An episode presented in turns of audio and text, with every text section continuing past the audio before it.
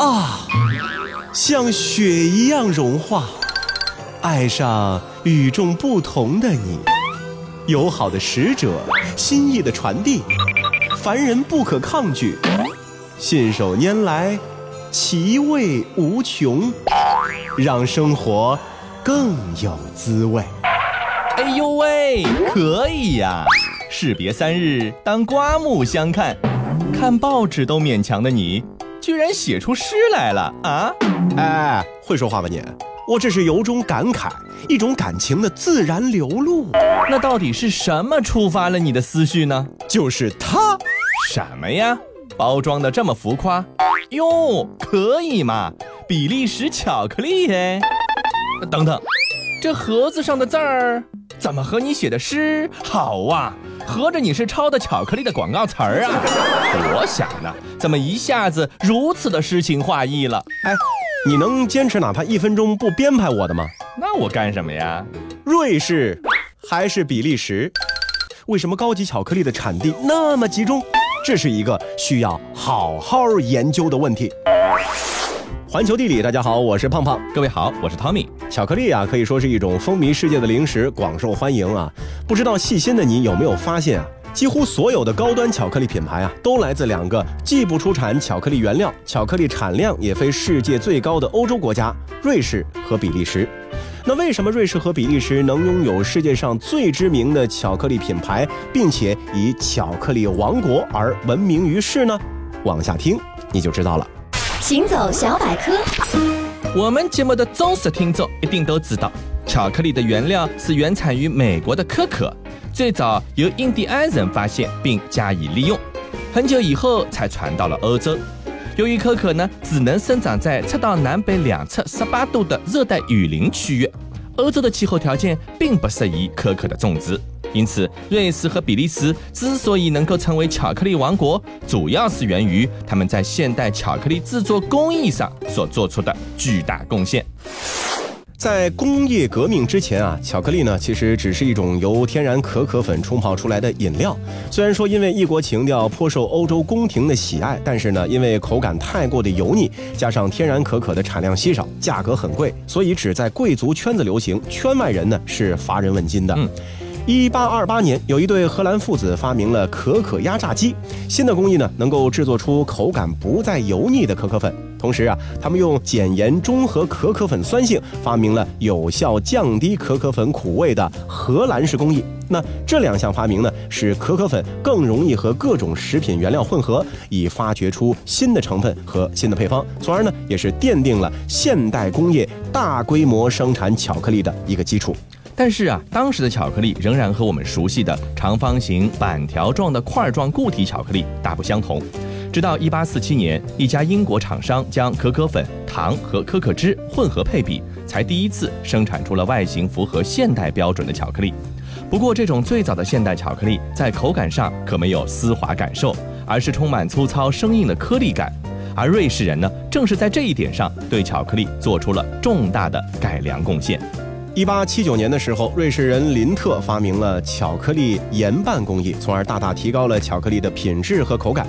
林特工艺的奥妙在于什么地方呢？在于啊，通过不断的搅拌，使作为原料混合着可可粉和可可脂的巧克力糊摩擦受热而熔融液化。受热液化的巧克力在和空气充分接触的同时呢，其中影响口感的水分和酸性物质呢也得到了挥发。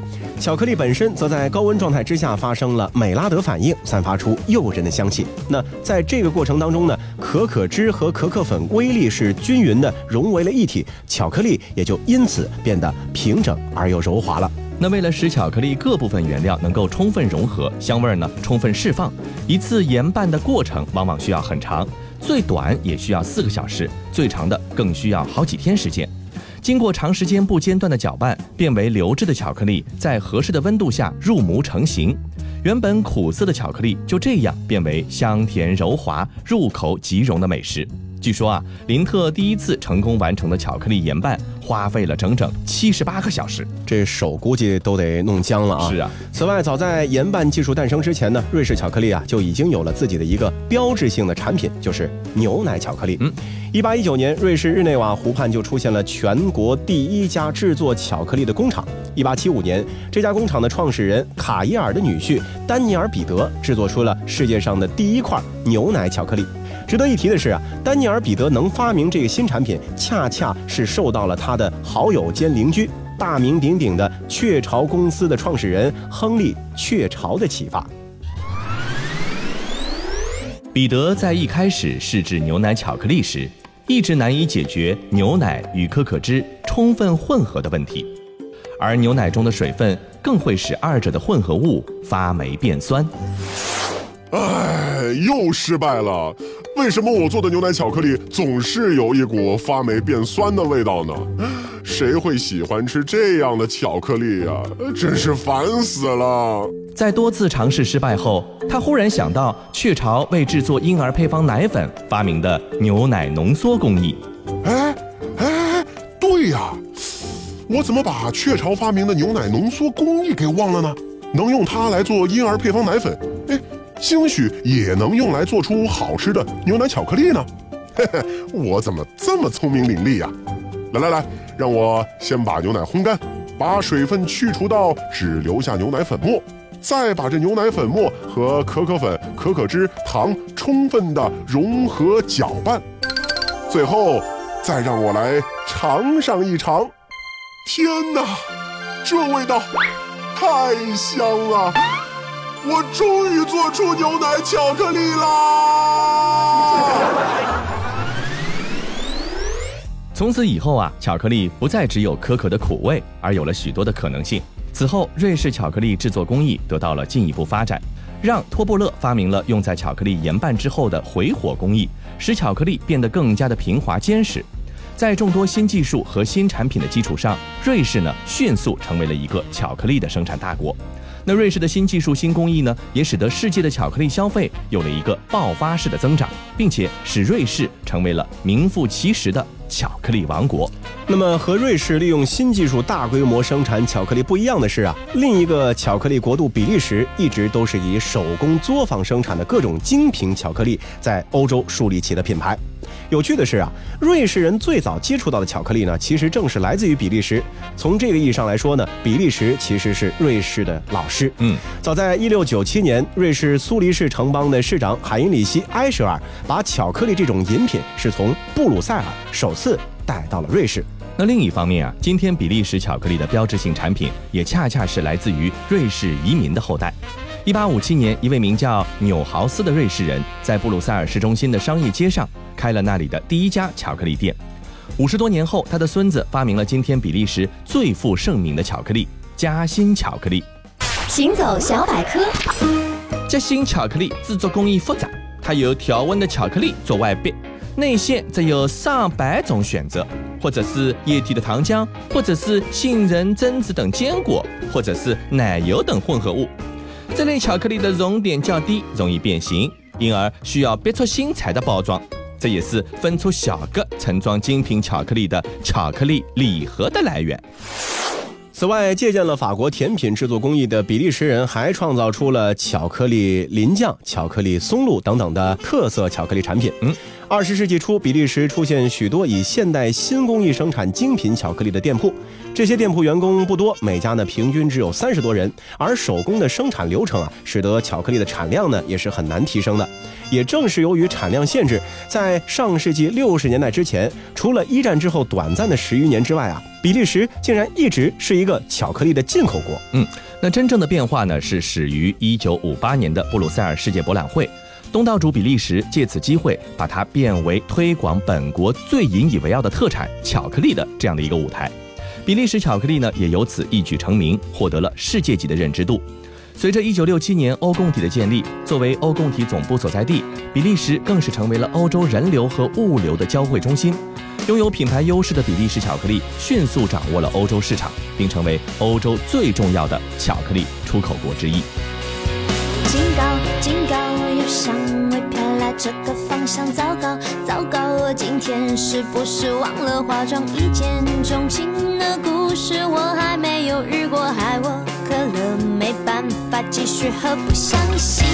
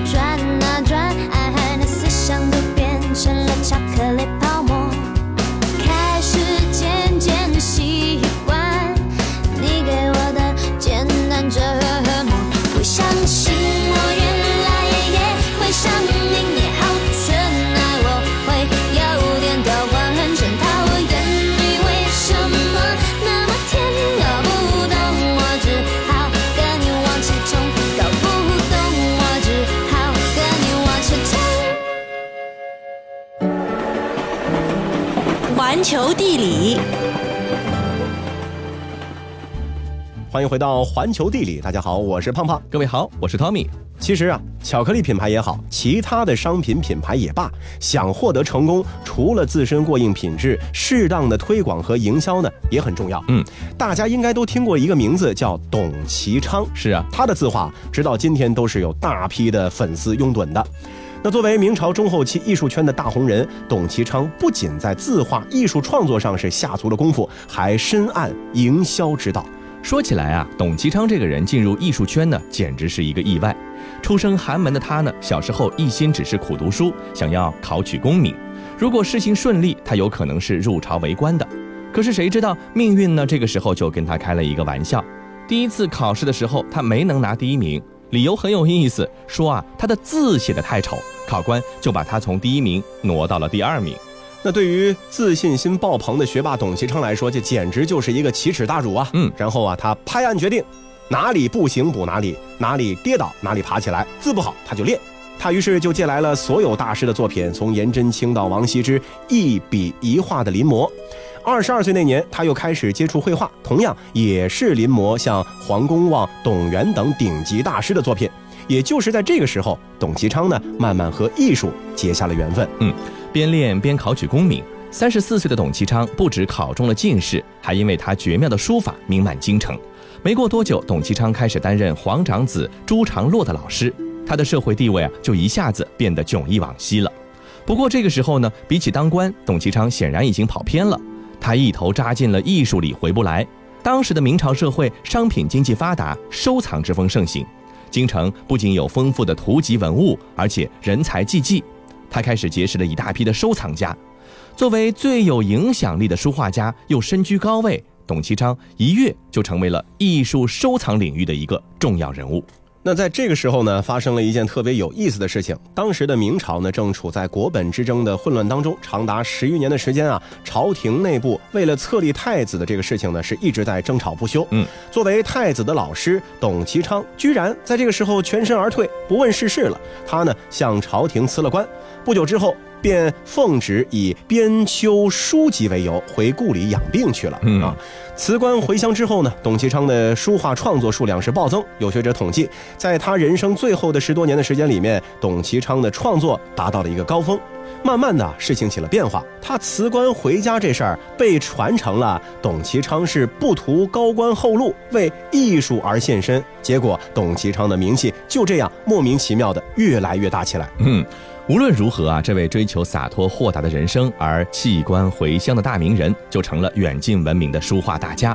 来董家拜访求墨者呢是络绎不绝。然后啊，董其昌就走上了倒卖字画的发家致富之路。当然，这个倒卖呢是打个引号的。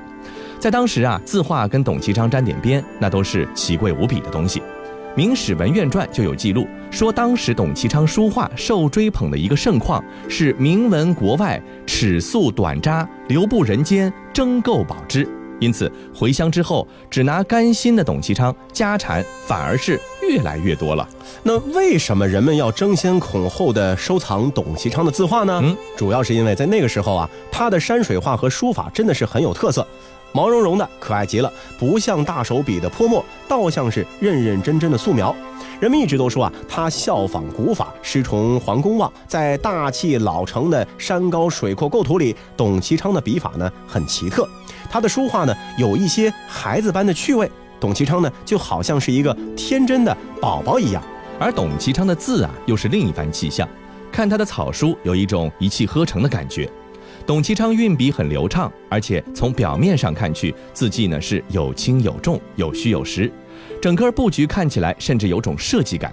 据说为了写出这样的字，他只用一种丝滑无比的高丽纸，顺着他的字隔空临写一遍，估计呢都会感到身心舒畅，有通经活血这样的奇效吧。那董其昌最最厉害的地方呢，其实就是在这里。明明啊，董其昌是一个非常精明的人，但是呢，却在作品里把自己塑造成了一个洒脱豁达的艺术家。最让人吃惊的就是啊，他不光是营销自己，还借着营销别人来营销自己。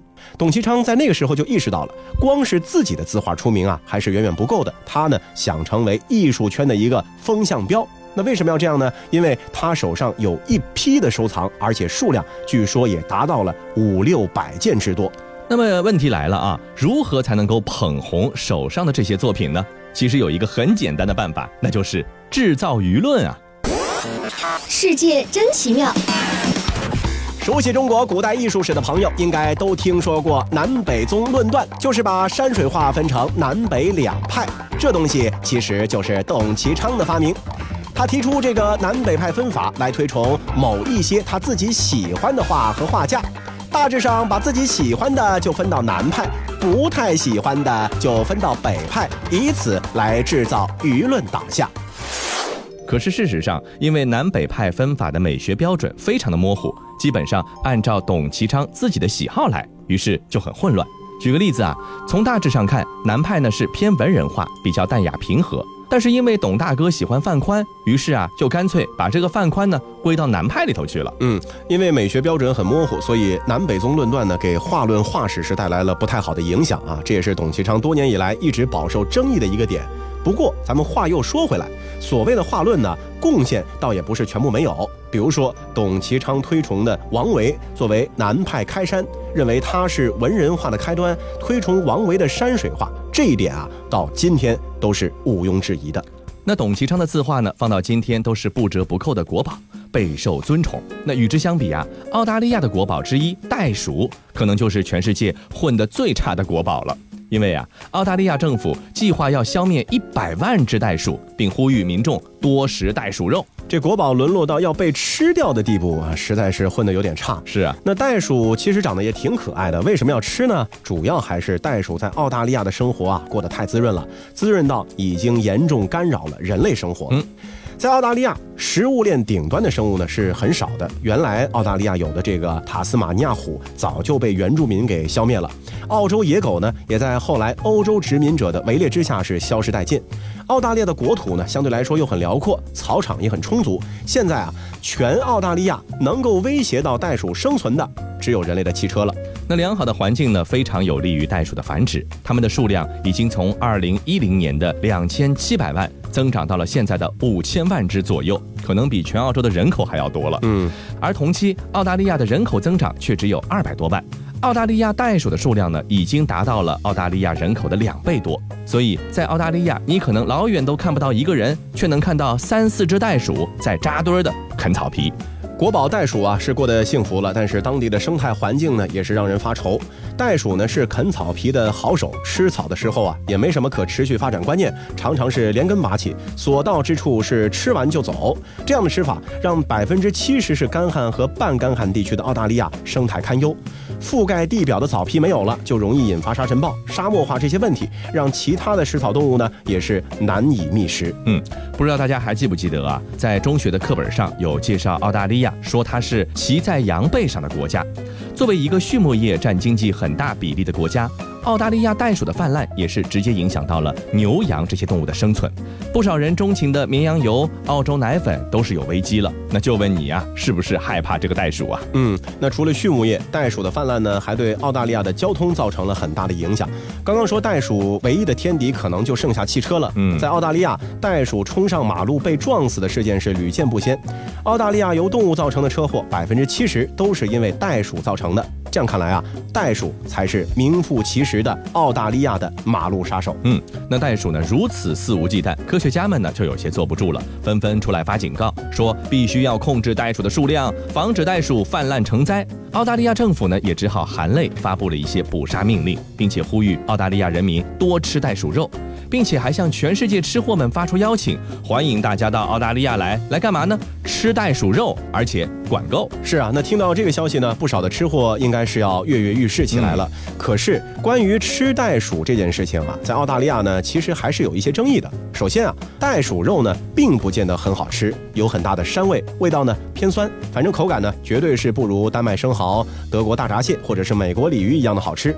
另外呢，就是袋鼠毕竟是印在了澳大利亚的国徽和硬币上的动物，吃袋鼠肉呢总感觉不太妥当。嗯，相对来说，澳大利亚的原住民倒是一直有以袋鼠为食的传统，并保留着一整套捕食袋鼠的独特手艺。据说有一道烤袋鼠尾巴，味道就相当不错，酥脆可口。但是由于现如今澳大利亚原住民的数量很少，加上大都开始向沿海地区外迁，无需再过那种刀耕火种的生活，肉类的供应也相对比较充足，因此袋鼠肉也渐渐地退出了这些原住民们的视线。所以这袋鼠吃还是不吃，似乎真的是一个需要好好考虑的大问题了。好了，以上就是这期节目的全部内容，非常感谢您的收听，我们下期再见。One, two, three, four.